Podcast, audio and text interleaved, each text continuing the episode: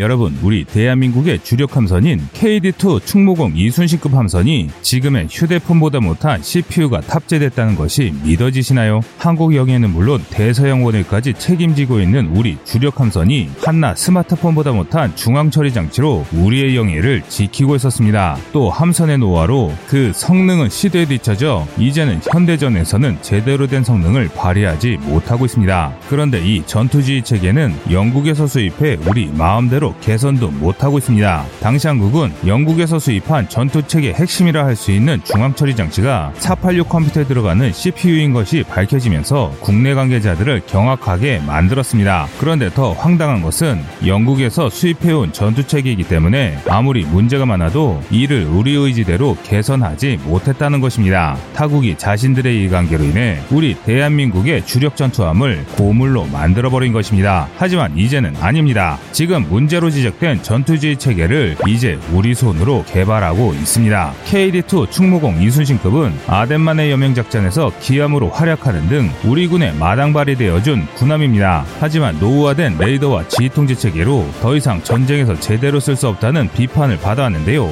그런데 이번 개량 사업을 통해 전면 개량해 이전과 비교할 수 없는 강력한 군함으로 재탄생할 예정입니다. 그래서 준비했습니다. 오늘은 우리 바다를 책임지고 있는 충무공 이순신급의 활약상 과 개량 후 달라지는 모습에 대해 알아보겠습니다.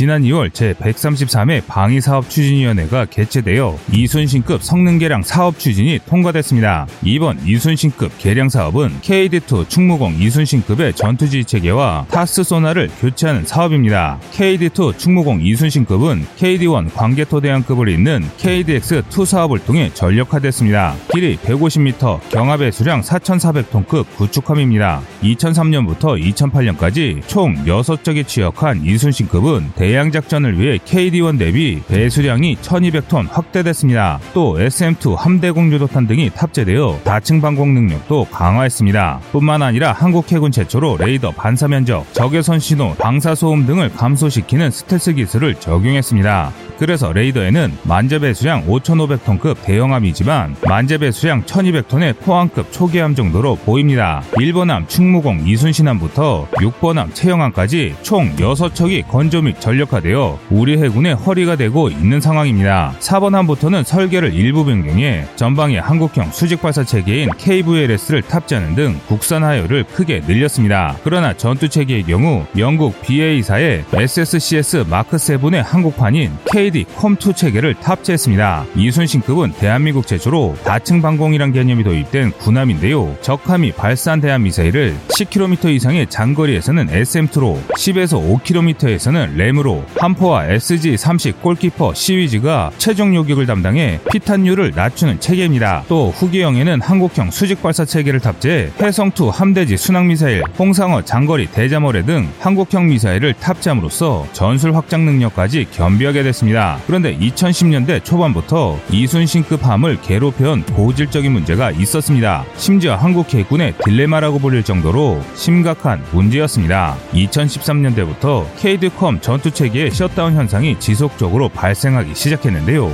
노후화를 이겨내지 못한 것입니다. 그리고 함정의 전투 체계가 셧다운됐다는 것은 군함이 무장을 사용할 수 없게 된다는 것이며 이는 사실상 전투력을 상실한다는 의미입니다. 2013년에 5.3일당 1회에서 2018년에는 1.4일당 1회로 급속히 KDCOM 전투 체계 셧다운 빈도가 늘어났습니다. 특히 왕건함의 경우에는 2013년에 21.71당 1회이던 숫자가 2018년에는 0.851당 1회로 셧다운 빈도가 급격히 늘었습니다. 그래서 해군은 서둘러 개량 사업을 검토했고 지난 2016년 본격적으로 이순신급의 전투지휘 체계 교체와 장기 운영을 위한 성능 향상 사업을 시작했습니다. 이는 2018년 국방부 국정감사를 통해 공개됐는데요. 그런데 문제를 알고 있었음에도 거의 10년이나 다 되도록 문제가 해결되지 않았습니다. 그럼 여기서 여러분은 의문이 하나 생기실 겁니다. 이미 문제가 꾸준히 제기됐는데 이것을 해결하지 못한 이유 말이죠. 그 이유는 케이트컴 전투 체계가 국산이 아니라 영국 BAE사의 제품이기 때문입니다. 우리 마음대로 하나씩 차근차근 개량하기에는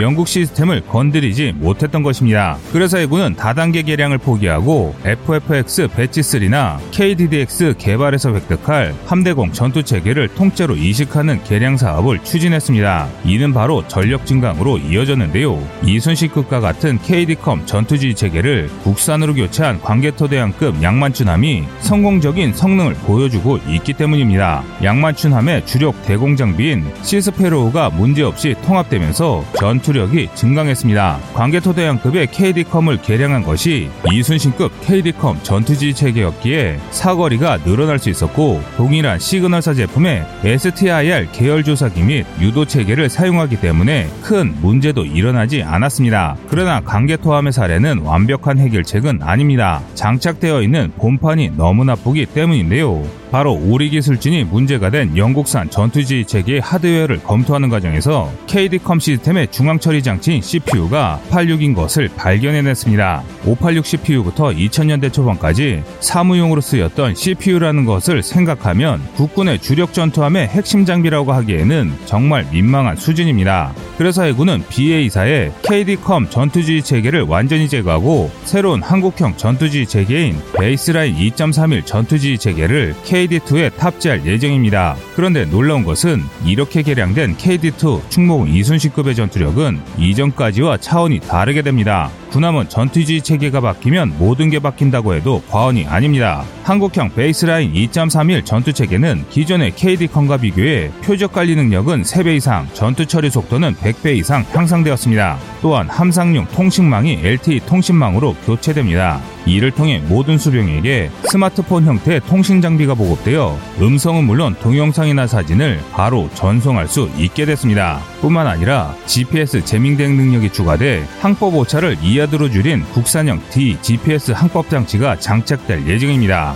또한 네트워크 기반 전에 대응해 현재 장착된 링크 11이 추가될 예정인데요. 음탐 장비 역시 대폭 교체됩니다.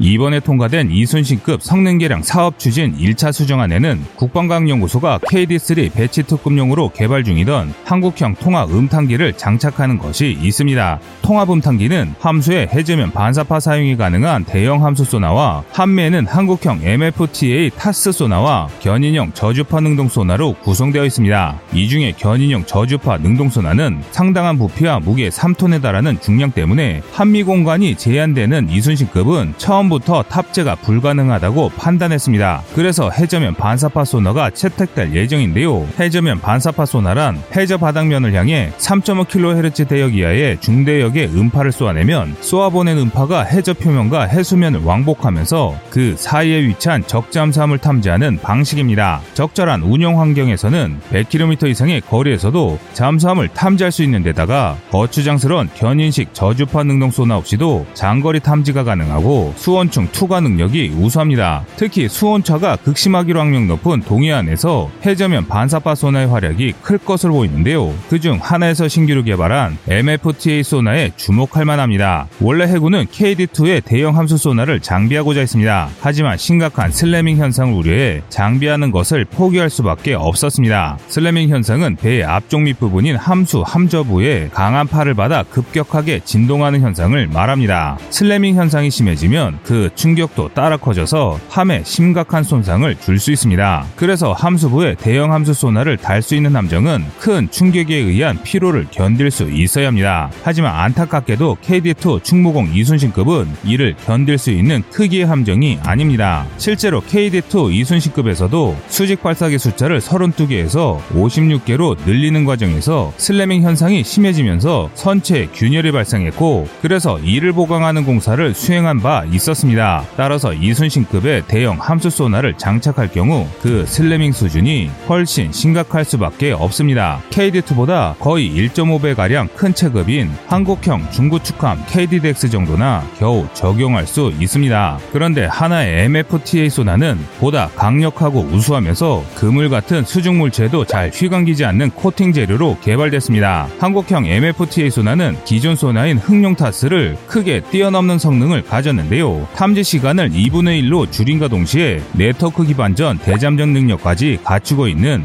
매우 우수한 소나입니다. 그래서 우리 해군은 지난 2월 22일 제133회 방위사업 추진위원회에서 KD2 개량안을 변경했습니다. 2016년 KD2급 1차 개량안을 뒤집고 한국형 MFTA 도입과 동시에 한국형 전투주의 체계로 교체하는 방안을 결정한 것입니다. 또 향후 이순신급을 대체할 후속 사업으로 KDDX 배치2가 2030년 중반 이후로 계획되어 있습니다. 그동안 우리 한국은 노후화된 구형 외산 장비를 교체하기 위해 정말 많은 노력을 아끼지 않았습니다. 하지만 과거 개발된 국사무기 체계는 외산 장비 도입이라는 약점으로 인해 우리 뜻대로 개선하지 못했습니다. 그러나 지금은 아닙니다. 지금의 한국은 느리지만 더 확실하게 한 걸음씩 나아가며 자주 국방을 목표로 한국산 무기 체계를 개발해 나아가고 있습니다. 여러분의 생각은 어떠신가요?